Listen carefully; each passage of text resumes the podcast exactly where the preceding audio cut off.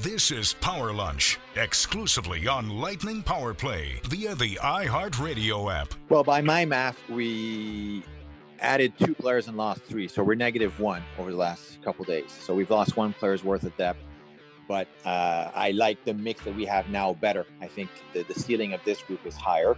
Uh, and we have other players like come playoff time, there's no more salary cap. At that point, we can recall players. We have a number of players in Syracuse that could come in and, and contribute. I, like the group that we have right now, and I like the group that we have right now more than I like the group that we had on Thursday, which is why we made the decisions that we've made. Well, well, well. And you thought it was going to be a dull trade deadline, didn't you, when it came to the Tampa Bay Lightning? My goodness, the last couple of days, anything but. The Lightning looking at their situation and saying, you know what? Let's go for it. And boy, have they ever with who they got in their most recent trades. We're going to talk about it for the next hour. It is Power Lunch on Lightning Power Play. I am Greg Linelli, along with the radio voice of the Lightning, Dave Mishkin. Steve Ersnick is our producer, and boy, some shakeups to this lineup over the last couple of days. And uh, let me bring in my my partner for this show. And Mish, you know, I, I feel like the trade deadline, along with the season opener and then the start of the playoffs, it's probably the most popular time during the NHL because every team and every fan base, more importantly, I think, is involved in this because it's involving trades. How do you upgrade your team? Who are you giving away? Who are you getting back? Everybody loves to talk about prospects in return and maybe what they could be. And then teams like the Tampa Bay Lightning trading away future assets for winning now. It really is a time where I think a, a, lot of people, regardless of where your team is in the standings, can get somewhat excited about. Yes, I agree with all of that. And, you know, I was thinking earlier today, Greg, about what the Lightning have done in the last several days. First acquiring Brandon Hagel and then not late last night, but it was last evening. The the news came through about Mathieu Joseph getting traded for Nick Paul. And we can get into the specifics of, of those deals and, and what those players are hopefully going to be bringing to the Lightning and, and why they acquired them. And why it made sense. Both deals, I think, Julian Breeze, by the way, explained why they made the deals. The deals make a lot of sense. But remember in between the end of last year and the start of this year, we didn't have a lot of shows, but I remember that we had some. And we were talking about the guys that were going to be trying to to fill the gap left with the departure of of the guys that have left. Yanni Gourde, Barclay Goodrow, Blake Coleman, Tyler Johnson. And on defense, David Savard and we were looking at the players the Lightning had organizationally. At that point, we didn't know about Corey Perry or Bellemare or Bogosian coming back.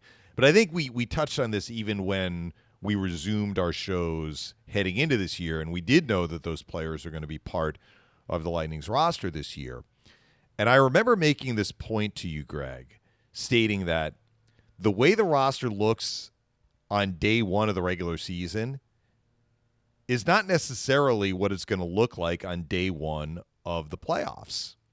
Meaning that the Lightning had some time. If if the concern was how are we going to replace these guys for the playoffs, the Lightning had some time, and they could take the time during the regular season to make assessments to determine if the guys that they had were going to be providing enough for them. And if not, and at the time I remember saying, I don't know how he's going to do it, but Julien BriseBois has shown that he is not hesitant to make deals at the deadline. When I said, I don't know how he was going to do it, because I think we understood that the Lightning were very tight against the cap, and whether they could actually execute a deal, even if they wanted to make a deal, was unknown. Well, lo and behold, they have been able to execute two deals and Julien's earlier statement about dollars out for dollars in was consistent because the dollars worked.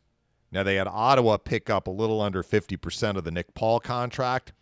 the trade was basically dollars wise straight up with Chicago. So that part had to be a part of it. But I think, big picture, Greg, what the Lightning determined, what Julien BriseBois determined, and his staff determined organizationally was that if they are going to go for a three-peat, they needed to upgrade specifically at forward.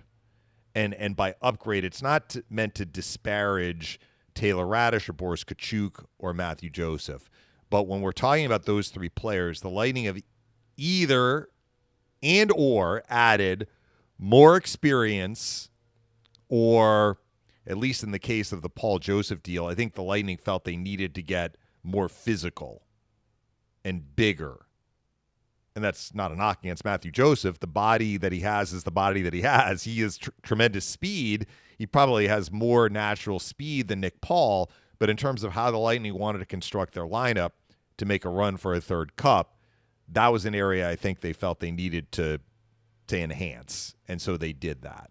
But again, it just goes to show that we can kind of spitball and try and figure things out before the season starts and even at the start of the season. But as Julien has said, the the job of his staff to assess kind of talent and figure out how they can improve their team is a 365 day job. And they didn't stop just because they had cap constraints and we were into the regular season. They were assessing their team. And one thing that we talked about last week, Greg, they've been able to assess their team, I think, with clear eyes through this kind of weird regular season and make their determination about all right, what is kind of the the ebbs and flows of the regular season that may be affecting our game and what areas of our game do we really feel we need to address when the playoffs arrive. And I think in their mind they've done that. You bring up some really good points and what is interesting about this, I think listeners to the show, once we got to about January or even February, I don't want to say they should have been prepared for this, but we had thrown out on more than one occasion that one thing I think Julien BriseBois is willing to do is look at some of his younger players, not necessarily to help his team on the ice for the Lightning, but use them as assets to get what you want in return. And that's what he ended up doing in a big, big way. And we had hinted at maybe they were going to address the forward position because maybe that's something they had shown – earlier in the year that they wanted to address, and uh, with Riley Nash, and and maybe that made some sense. I don't know if there was a correlation between the two, although Paul can play center and he is a bigger body, gives them more depth in the bottom six. But I think, I think what this tells us is that where there's a will, there's a way. They are definitely in a win now mode, and that not every prospect is going to be treated this way that comes up to the NHL because eventually they're going to have to replenish some of the veterans that they do eventually lose. I think Ross Colton will take on a bigger role down the road. I think you could see Hagel taking on a bigger role down the road. But right now, specifically for this team, they had a few guys who do the same things. And when I say the same things, they're more in that bottom six role. And that if they were able to get somebody who was a bit more accomplished they could part ways with some of those assets to win now. And so I know Julien didn't rule out signing a guy like Paul long term because he is a unrestricted free agent. I don't know if that's possible. They have a couple of unrestricted free agents they're going to have to take a look at once the season ends. But I, I think it shouldn't be a surprise that they were looking to address a little bit more depth, even more depth than maybe we anticipated it's quality depth what they got with these two guys. And every one of those players that were dealt, Joseph, Raddysh, and Katchouk, Julien BriseBois said yesterday that he liked his team before these trades. He likes him even more now. And I think it is an upgrade because those guys they got in return partner are more accomplished and a little more polished. It doesn't mean Raddysh won't develop into a top 6 mm-hmm. He had, a, goal, and an assist. assist. Yeah, yeah, he, he had one well. one last night. He may get that opportunity, but he's not going to get that here probably. And I think it's wise to look at that and say, realistically, can we flip you for somebody else that can help us fill a better role and who is a little bit more advanced in their in their play and their skill set than where he is? And I think the answer to that question was yes with Hagel. And I think with Paul, it was just a matter of do you think that's an upgrade over a guy like Mathieu Joseph in his skill sets? Joseph in the long run might be better. I don't know. But I think for what they need, Paul is a better fit than Mathieu Joseph at this point. So let's get into the trades. And I liked both deals. And I'm not saying that just because, you know, we represent the Lightning, but I do like both deals. And I'm going to tell you why I like both deals. So, where I see Brandon Hagel today as it relates to where I see Boris Katchouk and Taylor Raddysh today, there is a difference. Even though they were all drafted, all three players were from the same draft year, 2016. So they're comparable in terms of their age. And, and honestly, they're comparable in terms of their experience, except that Raddysh and Katchouk were both second round picks and went to the organization that drafted them. Hagel was a sixth round pick by the Sabres, never never signed with the Sabres, ended up latching on with the Blackhawks as a free agent, had to work his way up from the minors, as did Raddysh and Katchouk. But Hagel has had, at least to this point, more NHL experience than either of the guys the Lightning sent to Chicago. So the way I look at Hagel today as opposed to the other two guys today, we always heard the the comparison with Raddysh and Katchouk – Raddysh probably has more natural offensive ability, but the challenge for him is, and Jon Cooper said this early in the season, you have to be able to notice him. There were some games where he was very noticeable and very impactful, and then other games where he was less noticeable. Katchouk, you tended to notice. Katchouk plays the sort of game, an in your face type of approach, where you do notice him. But he did not necessarily have the same tools in his toolbox offensively that Hagel has and has shown at the NHL level. So, in a way, I see Hagel as a bit of a hybrid between the things that the Lightning liked about Raddysh and the things that the Lightning liked about Katchouk, in that Hagel is an in your face type of player. And it only took one game for Lightning fans to see that. He had that approach on Saturday against the Rangers, really aggressive on the forecheck, straight line player, physical, and as he said, you know, I, my work ethic is kind of my my number one bread and butter. But he also has shown an ability to score. He's got 21 goals this year. Now, maybe he doesn't have like the same ability as Taylor Raddysh to pick a corner from the top of the circle, but he's definitely shown an ability to produce. So, as it relates to what the Lightning got today as opposed to what they sent off, they got a guy with more experience at the NHL level, and they got a guy who I think combines some of the best parts of Katchouk, as we know him as a player today in the NHL, and Raddysh, as we know him as a player in the NHL today. More skill, but also more grit into one player. You know what I'm saying? So that's the on ice yep. part of it. I think some Lightning fans were not crazy about the fact that the Lightning not only traded two prospects to get one player back, they also traded two first round picks and got two fourth round picks back. The first round picks are 2023 and 2024. The fourth round picks they got back are 2022 and 2024. And just to be clear, the fourth round pick the Lightning then traded to Ottawa as part of the Joseph Paul deal is their own pick. so it's in 2024, but it's not the pick they got from the Hawks. So if you feel in 2024 the Lightning are going to be drafting later than the Hawks, we don't know, but the, the pick they sent was their own, which I think that they are expecting is going to be a later pick. So they held on to the one they got in the Raddysh Katchouk deal with Chicago. So look, they did trade two first round picks. But as Julien said, as it relates to this upcoming draft, they actually added a pick. They keep their first round pick for this year, and they didn't have a second, third, or a fourth. Now they do have a fourth, and it figures to be a fairly high fourth round pick because the Hawks are going to miss the playoffs. Right. The other part of this is, as opposed to the Nick Paul deal, let's say, they got a guy, Brandon Hagel, who has two years left on his contract, and he is still a restricted free agent at the end of that deal. He's 23 years old, Greg.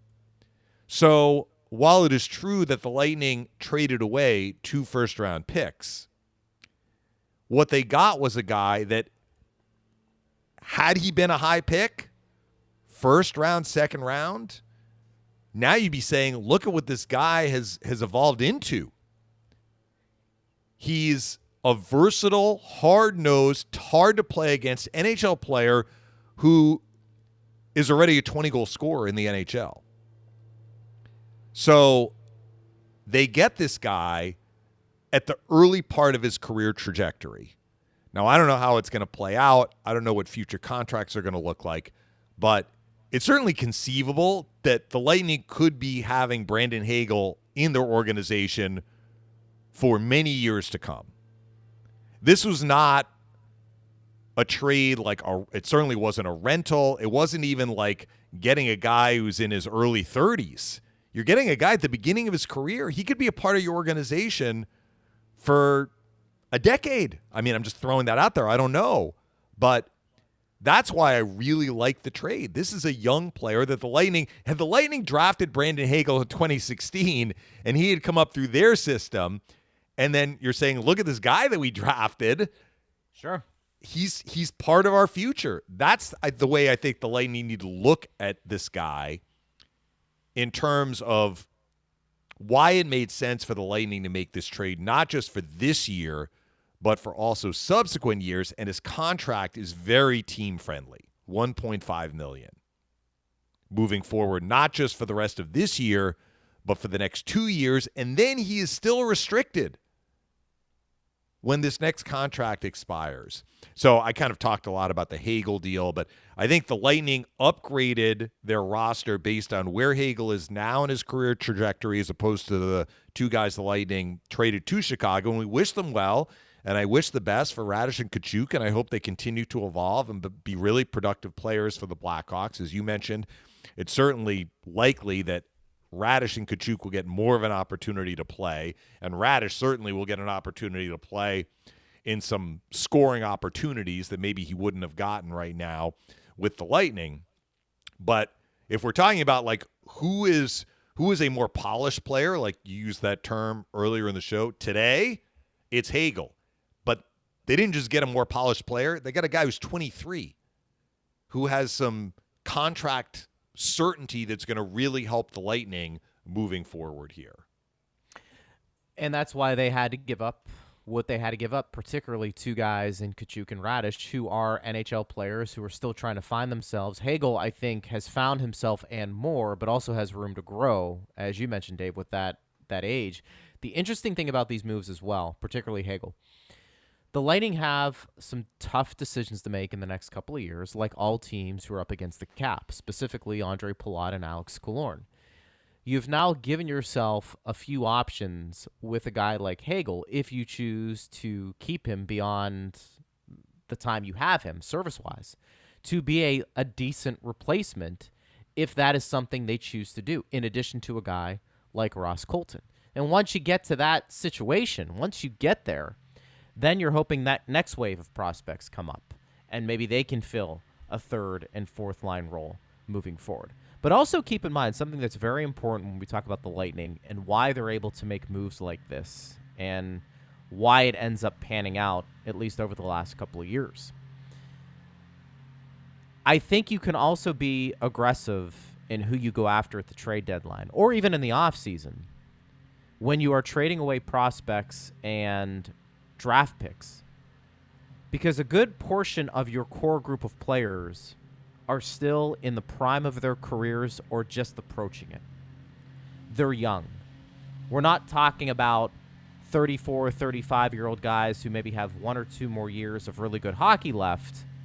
And then you have to really start to not trade your draft picks and start the the rebuild mode, if you want to use that word. You can do these type of moves if you're Julien BriseBois because Brayden Point is under 25. Sergachev is under 25. Vasi's 26. Hedman is in the prime of his career. Kucherov is in the prime of his career. So is Cirelli. Cernak. McDonagh's a little bit older, but he signed for a few more years, so he's not going anywhere. The point being is, I think it's a little easier to identify who you want and go after some of these guys and not feel like you have to replenish your system every single year, although you want to do it. When you do know that, for the most part, the core group of your guys are intact. And I know injuries happen, so you have to deal with that when it comes. But the Lightning have done a really good job of developing their own talent and not making that an issue. But even if it was, few teams are in a position like the Lightning because their high end guys, Dave, are still relatively young, all things considered. They've been around a long time, but age wise, they're still in that mid 20s, maybe late 20s, early 30s, where that window is still open and you can still be aggressive because the play of those players has not dipped to a level that would cause you hesitation to give up future assets to win now. Yeah, I agree with all of that, Greg. And, and I guess I just want to circle back, following up on what you're saying, to to fans who may be concerned about the picks the Lightning have traded away, not just in the last couple of days, but going back over the last several years. I think you can't argue with a general manager who is aggressive about trying to win today. I think that's preferable than a general manager who is on the opposite end of the spectrum, who is cautious about making a move for fear of dealing away potential future assets at the expense of potentially winning now. What was it that Julien said last year after he acquired Savard? He said something to the effect of, had I known that I had a chance to acquire David Savard and didn't, and we had failed in our goal to win a second straight Stanley Cup, and I felt that not having Savard was a big reason why I'm paraphrasing here. he basically said that would have been on me. So he is he has shown over the last several years, he is not hesitant about being aggressive. So I think first of all, if you're a fan of a team, you should be happy. I, mean, I hate using the word should, but I would be surprised if Lightning fans would be unhappy with the prospect of having a GM who is aggressive about winning now to give his team today the opportunity to win another championship. But if you still have this niggling concern about draft picks, there are a couple of ways the Lightning can help soften the blow. First of all, like you mentioned, their core is still young. So that I think gives you more flexibility. And, you know, the majority of your your superstars, if you will, are still in their twenties maybe with the exception of, of Stamkos and, and, and Hedman, who are in their early 30s, and McDonagh, who is what? He's going to be 33, I guess, this summer. But that's still different than being 37 or 38. The other thing the Lightning have shown a capability of doing is signing guys as free agents. I'm not talking about NHL free agents. I'm talking about undrafted free agents. In fact, they have just signed three of these players in the last month, I believe. And Julien was asked about that at his press conference yesterday. And what he said was, you know, maybe these guys are looking and seeing that we don't have as many like high end draft picks and maybe an opportunity for them. Never really thought of it that way. But what I have thought about, Greg, is if you are a free agent, in other words, you haven't been drafted or for whatever reason, you are available and you can pick the team you're going to choose to to link up with but you haven't yet turned pro or you're not in the NHL yet, why wouldn't you want to go to the Lightning? A team that has a championship pedigree. I always think back to Artemi Panarin, who was playing in the KHL, a little bit of a different scenario. Like a couple of these guys, the Lightning signed out of college as as undrafted free agents. But remember when Panarin came over to the NHL, he picked the Hawks, and one of the reasons why they had won three cups in six years, and he wanted to play with Patrick Kane, which he did. I mean, it wasn't his fault that the Hawks traded him two years later. I think we're seeing some of that from the Lightning too, where this is a destination for players, and not just players like Corey Perry and Zach Bogosian, but younger players too that may help the Lightning navigate through the absence of some of these high end. By high end, I mean early draft picks, like first, second round draft picks that they have traded away. Yeah, I think that's that's a that's a good point when you start talking about free agents and a way to replenish your your system if you're going to trade away high end picks. That does make sense. And you're right. I think the Lightning become maybe a destination for kids, maybe coming out of school that were undrafted or just signing somebody who uh, hasn't signed a professional contract here in the States for a while and wants to have an opportunity to get back in the organization. I think that makes a lot of sense. And that is one way that I think the Lightning can restock, so to speak. I think what's interesting, and if if people want to react to the show, they can at Bolts Radio. We can run down some of the trades that are starting to come in. We saw Marc Andre Fleury be dealt, and uh, he goes to Minnesota. Mm. So I we talked about their goals against is is fairly high for a team that's playoff bound and having a really good year. So that's interesting. Let's see how they do. Assuming Fleury is going to play the majority of the games, I mean, they've gotten good goaltending, I believe, this year from from Talbot, but they did trade Kahkonen, who was the backup, to San yeah. Jose as well.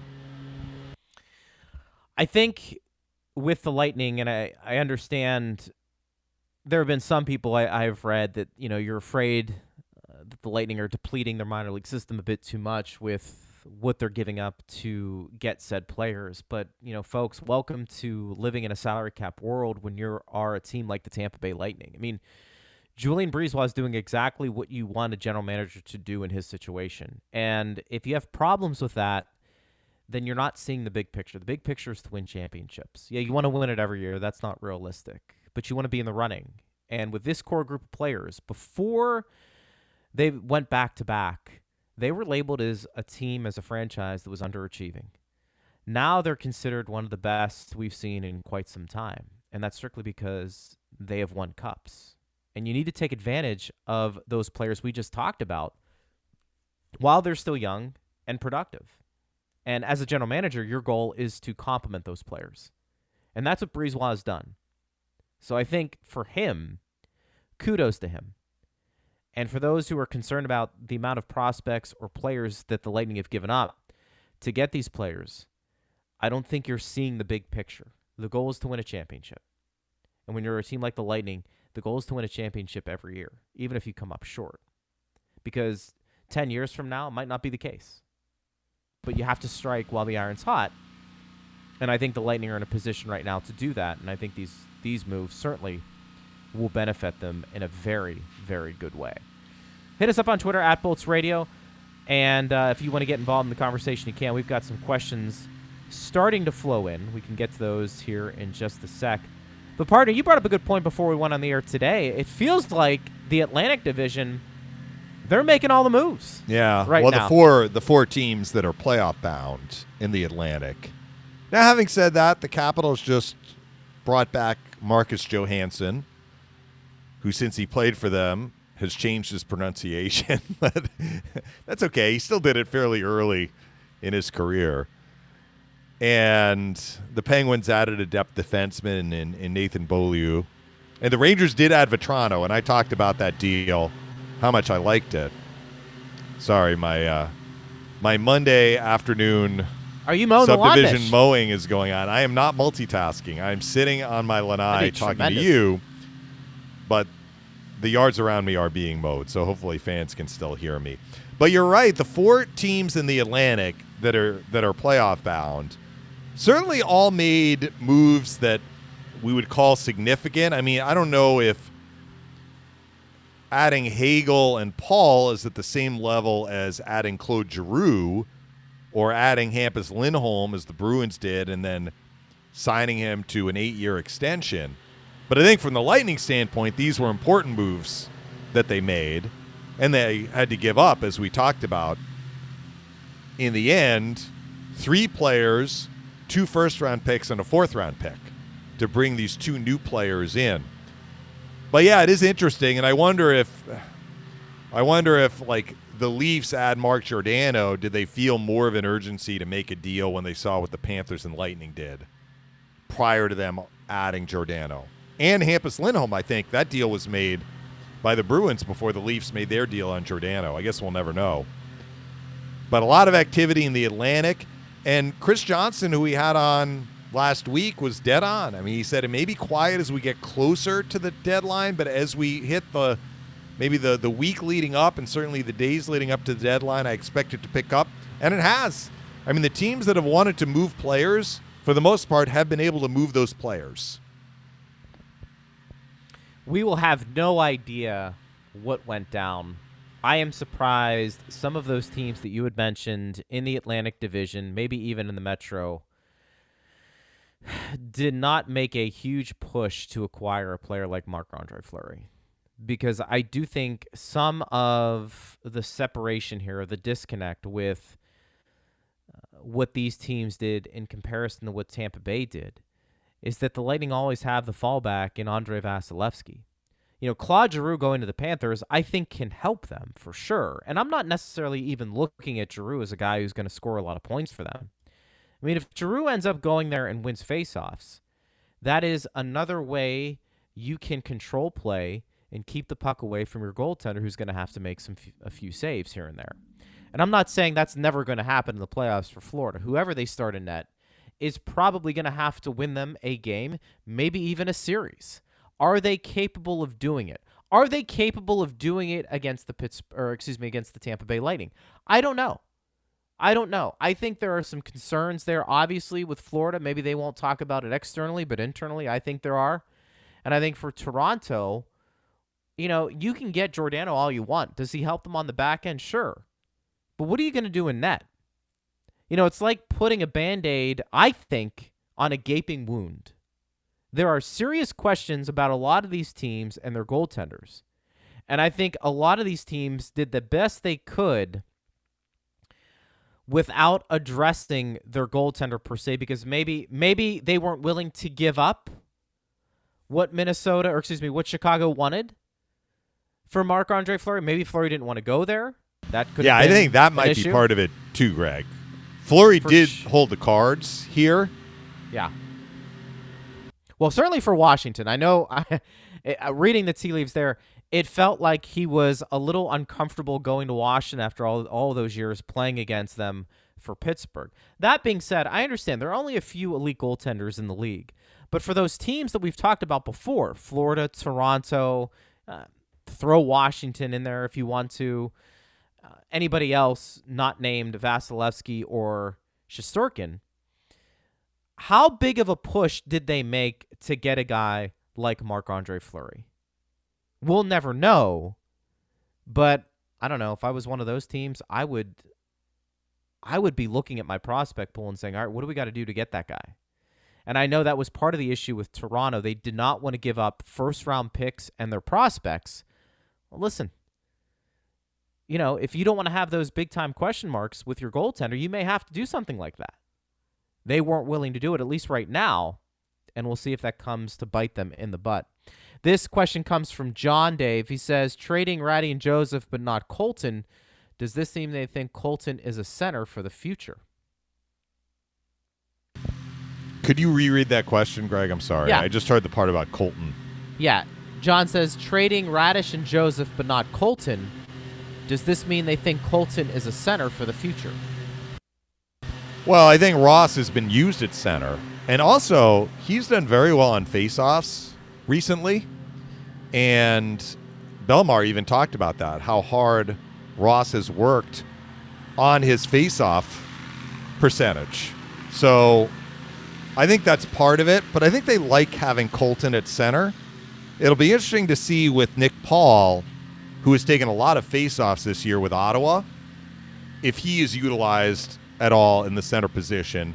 And based on how they ran the lines at practice today, Greg, it does appear, at least to start, the Lightning are going to be looking at a line of Hagel, Colton, and Paul. So you have two guys there that can take faceoffs. Hagel actually can can also potentially play center. That's another area that the Lightning really liked about him that he can play wing or center, but Julien said he doesn't really think they're going to use Hagel as a center. But Paul may be used in that capacity, particularly if, if, if he shows that he has a knack of winning faceoffs. His percentage this year is a little under 50% playing with Ottawa. Norris had been hurt for a portion of the year, which is why Paul leads their team in faceoffs taken. But I think had Norris been healthy all year, he probably would have would have had an edge on Paul. But but Right. it doesn't take away from the fact that Paul took a lot of faceoffs for Ottawa. But the way Colton has been winning draws recently, I think he is probably he is probably the the guy that the Lightning are going to look to to center that line. And I apologize. I, apologize for the ambient sound. This is live radio, folks. but I think the area close to me is almost done. So why don't you talk for a while, Greg, and, and I'll put my mic Well, on mute, At and Florida you can edify Citizen, the fans a little bit. at Florida Citizen said, "Ask Dave if he can recommend a good lawn guy." well, he probably can. I think it's a guy in his neighborhood. I think we'll have his name out there, and maybe you can use him at Florida Citizen. But we appreciate uh, you chiming in. Uh, I I don't know if they view Colton long term as a centerman. They may. I. I I think the the interesting question with Colton is do you view him as a top six? And you know we've had these conversations about Hagel. Can he move into a top six role? I think Colton can too just because I like what he does with his shot. I think he's got some offensive upside there that's untapped. And I think there's an ability for him to play with really skilled players in a way that Palat does too. Different skill set in some ways, but I think a high end guy that can finish, Yeah. that might be able to give you 20, 25 goals. By the way, Justin Braun to the Rangers. Jeff Marek reporting that. That so the Rangers have not been totally quiet. They had a lot of cap room. I, I do like the Vatrano edition, and I like Braun. Although I have to say, I was pretty impressed with how the Rangers worked their D. I mean, Braun is a righty, so I mean, you got Fox and you got Trouba as righties. Their third pair righty is this rookie Braden Schneider. I thought he looked pretty good on Saturday, to be honest with you. But maybe it's just depth, and Braun brings a lot of experience. We'll get to, to that them. Rangers game. In, Yeah. in Yeah, I do wanna get to that. Was One one thought I had though, Greg, and, and I do want to mention this as it relates to like how the Lightning are going to utilize these new players, and that was asked of Julien BriseBois in the Nick Paul press conference that Julien had late last night, or last night, not late last night. And he said, you know, it's going to be up to the coaches to do a lot of experimenting here. He kind of laughed. He said, you know, essentially that's that's their job to figure out how they're going to use these different players. And he's right. So the Lightning have what 21 regular season games left to figure it out. So let's say if this line of Hagel, Colton, and Paul that it looks like the Lightning are gonna are gonna start with completely clicks. I mean, maybe you have a similar type of chemistry to the Yanni Gourde line, even though they're not going to be identical to the Yanni Gourde line. Maybe from a chemistry standpoint, like it's just fantastic. You end up checking a lot of boxes. Maybe it does fill a little bit of a shutdown role. We don't know that. Maybe it goes about as well as you could possibly hope. I still wouldn't be surprised if Jon Cooper tries the new guys, Hagel and Paul, on different lines as well. How does Hagel look playing just for the sake of argument with Point and Kucherov? Because in the playoffs, maybe you need to go to different combinations due to injuries, due to looking to give your team a spark. And wouldn't it be better if you'd given some of these guys an opportunity, meaning Hagel and Paul, to play with different players down the stretch in the regular season? So I don't know if I expect that's going to happen, but I'll just say this. I wouldn't be surprised if it does happen.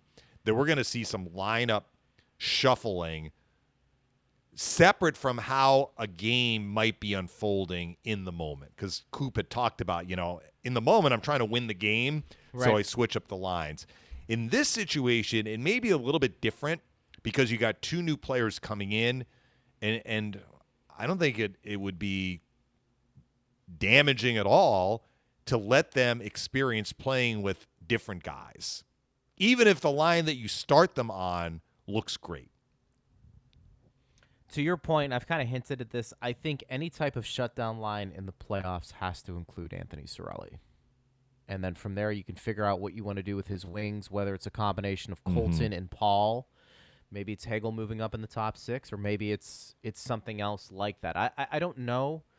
I just I have a hard time thinking. We've heard so much, and we see how good of a defensive player Cirelli is. You need that defense the most during playoff time. And I think he's probably the one guy when you start talking about all the measurables. He's fast, he's big, he plays with an edge, he can also score, he's pretty good on faceoffs. I think if we're starting to talk about a shutdown line, and if that's the line you want to to use or the, the how you want to describe it, that's fine. We can debate that all we want. But whoever's going to go against the other team's top players, I think Cirelli needs to be a big part of that line. We'll see if that happens. Mhm. I think you bring up a good point, Mish. Now's the time maybe to mix and match a little bit to see what you do have. Let's get to some questions before we get to that game over the weekend against the Rangers. Lucas says, Crawled out of the rock I've been under to say I love both trades. Paul adds some net front chaos and takes some goon time off Maroon. And Hagel is a young jack of all trades who's shown some great flashes of offense and gives 110% every night. Well, pretty good scouting report. Uh, we didn't really get into the Paul deal, which is kind of a straight up one for one. It, it it is and it isn't. Joseph was an RFA with arbitration rights. Paul is a pending UFA. Paul is a couple of years older than Joseph and has more pro and NHL experience than Joseph. Maybe not NHL experience. I'd have to go back and look and, and see. Paul did have to work his way up. He was originally a Dallas Stars draft pick, went to Ottawa in the Spezza deal, which happened before he turned pro. So in his pro career, he's been a member of the Ottawa Senators and spent a number of years in the minors. Has never played a pro playoff game, interestingly. Now, he had a couple of really good playoff years in the OHL, where, by the way, he played on the same team as Barclay Goodrow, which is interesting to think about. They were teammates for a couple of years when they were both junior hockey players. Goodrow turned pro one year before Nick Paul did. But Paul also has extensive experience playing internationally, both for Canada in the World Juniors. And then last year in the World Championships, Canada won the gold medal, and Nick Paul scored the game winning goal in overtime in the championship game. So even though he hasn't had a lot of pro playoff experience, which is to say zero games of pro playoff experience, he has been on big stages before. And I think the Lightning like the way his game they feel could be well suited for playoff hockey. That remains to be seen. But but the point I was making about the kind of the one for one, in addition to the fourth round pick the Lightning sent in 2024, I think the Lightning felt that they were not in a position to qualify Joseph. So they viewed him as a pending unrestricted free agent. When you are a restricted free agent, the way that the team that holds your rights can hold on to your rights is by issuing them a qualifying offer, which is like a starting point, but then they're locked in with your organization, and then you can actually negotiate a deal. If a player has arbitration rights, he can choose to go to an arbitrator who will then make a determination as to what the salary will be, and then either you know the team They can accept it to- or the team can walk away and the player becomes an unrestricted free agent. I think in the case of Joseph, the Lightning felt that based on his arbitration status, they weren't going to be able to keep him based on their cap crunch. So the likelihood was sounds like they weren't going to even qualify him. So he was just going to become a UFA. The same thing happened with Carter Verhaeghe a couple of years ago, if you remember, Greg. So the Joseph situation was, I think the Lightning viewed him as a pending UFA, and so they traded in their mind a pending UFA for a pending UFA, but changed the makeup of their roster for this playoff run, and and got a little bigger, stronger, more physical. In addition to getting a guy who can win faceoffs. Joseph did penalty kill all year and was paired with Bellemare. Both Paul and Hagel have killed penalties this year for their respective teams and killed a lot of penalties. I'm not surprised that Hagel was working with Bellemare on penalty kill today at practice. But I also wouldn't be surprised if Nick Paul sees some PK time moving forward here down the stretch in the regular season. Al says, I find the Paul trade interesting, no term, but maybe JBB is looking for options in case he can't sign Palat to a team friendly contract, or Are we looking at another Goodrow situation with Paul? Also, this year's fourth line, will they be here next year? So the Goodrow situation is different because Goodrow had a year left on his deal when they acquired him. If that's what he was talking about, Julien didn't rule out the been. possibility of trying to get Paul re-signed. Paul cannot come to an agreement though with Ottawa, which is one reason why that he, one reason why he was traded. But I think that it's way too early to start thinking about that. So let's see how the Lightning feel about Paul and how Paul feels about the Lightning. He just turned 27. He was actually traded on his 27th birthday. But when you hit that age, you have earned the right to shop the market if that's what By you the- choose to do. So, J- sorry, go ahead. No, no. Jon Cooper recently just said on seeing division opponents upgrading at the deadline. This is from uh, Ed Encina. Quote: It just looks like the Atlantic's like one big arms race, and everybody's trying to get that extra edge, whatever they think that is. End quote. Well, he's not wrong about that. The fourth line that Al asked about, if Yeah. he's referring to the Bellemare line. So Maroon just signed a two year extension, and Perry and Bellemare signed two year deals last offseason. So all three of those guys are going to be back next year. Right. Nick Jones says, I like the Paul trade. He gives us more size up front and hopefully will help our team defense. I hate to keep comparing everyone to Coleman Goodrow, but I think Paul's style of play and offensive stats are pretty comparable to Goodrow's when Tampa acquired him. Well, I did just compare the two because they played for the same junior team. That's about as far as I'm going to go with my comparisons until we see how this new player fits in with the Lightning and how he is utilized. But I understand where the fans are coming from with that. Yeah. it's and it, that's in. I mean, people are going to compare the Yanni Gourde line to whoever they acquire that's going to fit those bottom six. Sure. Uh, Bus the Russian Beak says excellent deals. BriseBois said it all. Tampa is a better team now than they were Thursday. They're, that's a little harsh, but he speaks the truth. Looking forward to the second season. He also said he agrees with us. Nick Paul was also a trusted face-off man for Ottawa. Huge deal in the second season. We all know. Yeah, Yeah, that I mean- I think too that they like. Yeah. You know, They like the size. They feel that, that that's something that they wanted to add to their forward mix going into the playoffs. I do want to touch on the, the Ranger game a bit on Saturday, and then Yep. something else that I've been thinking about that, that Phil and I were, were chatting about at the end of the game on Saturday. So if we are going to lean into the comment that we have heard from from Lightning coaches and management and players too, process over result or trust the process, the result will follow. The process was better than the result on Saturday.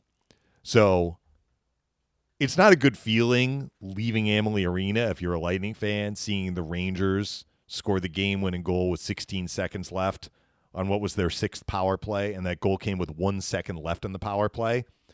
That's a pretty bitter pill to swallow. But what should not be lost in the result is how well the Lightning played in just about every area, with the exception of one, and that is the number of penalties that they took. That was a big part of why they lost the game. But for much of the first and third, when the game was primarily five on five, the Lightning did very well.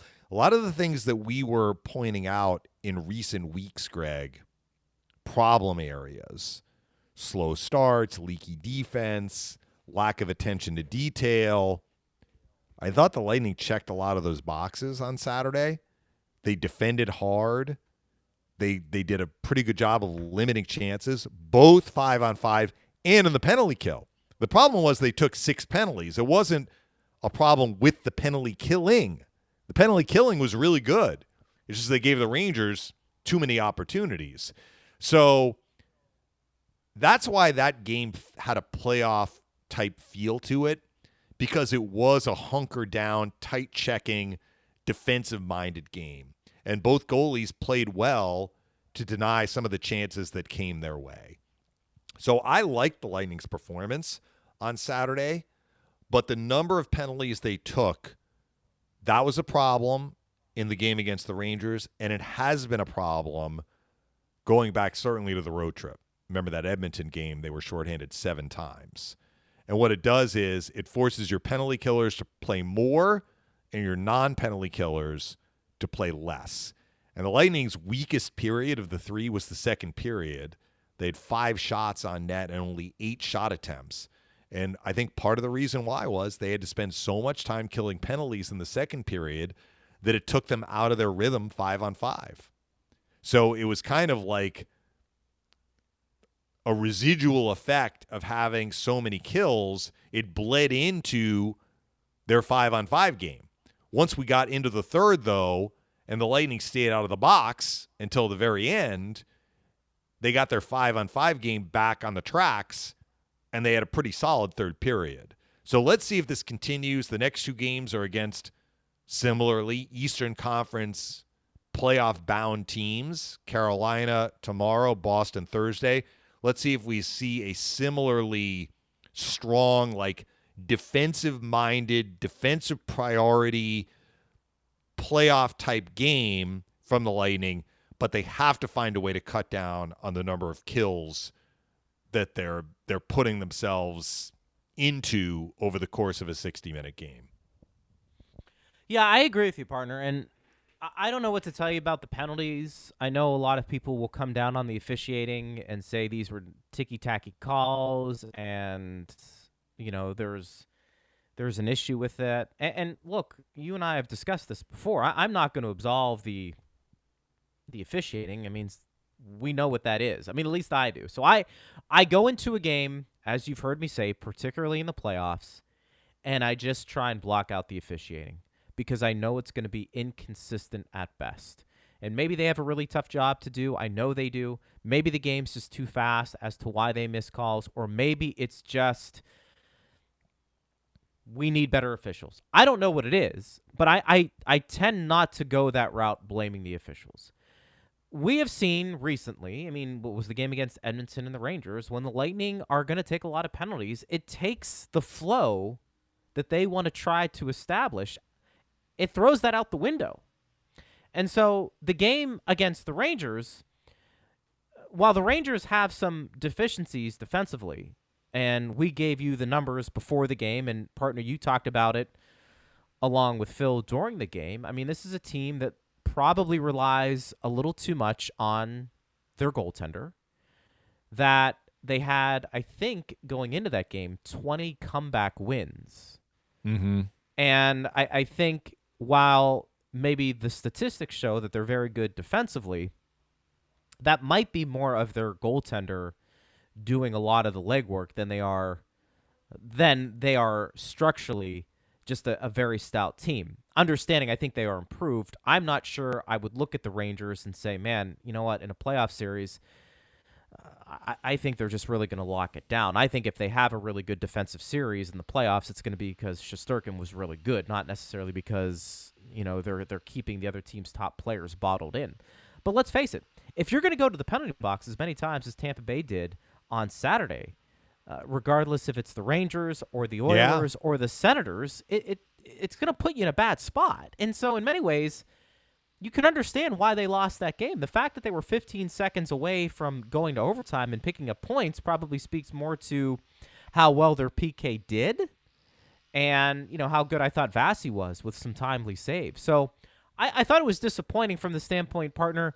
I don't think they gave themselves a chance to win that game against a really good opponent because they just weren't disciplined. And when you stay in the penalty box as much as they did, it throws you out of rhythm.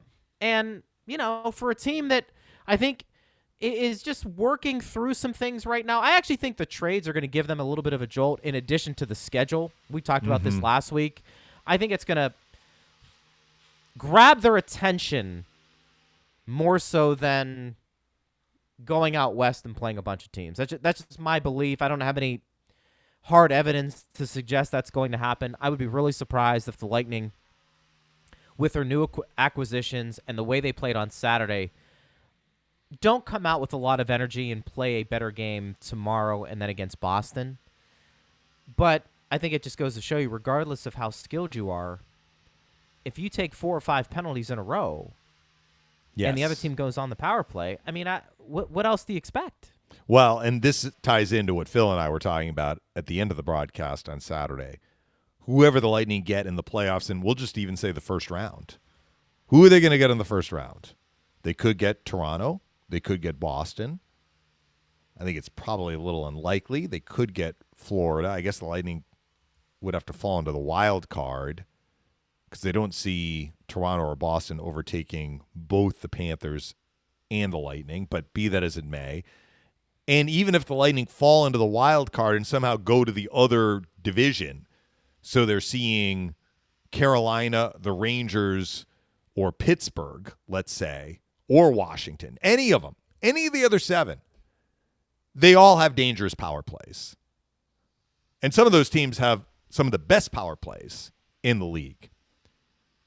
The Lightning are going to have a hard time surviving even one series if they're taking six, seven penalties a game leading to kills against these opponents. Like you mentioned, whether it's Ottawa, Montreal, or the Rangers, all right, fair enough, but they're not going to be seeing Montreal or Ottawa in the playoffs. They're not going to be seeing a team that is down at like 12% on the power play. They are going to be seeing a team that can really hurt you on the power play.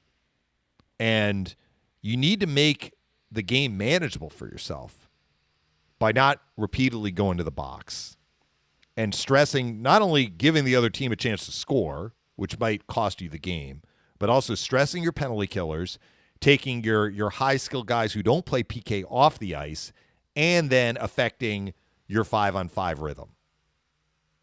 And we saw all of that happen against the Rangers on Saturday, and frankly against Edmonton on the road trip.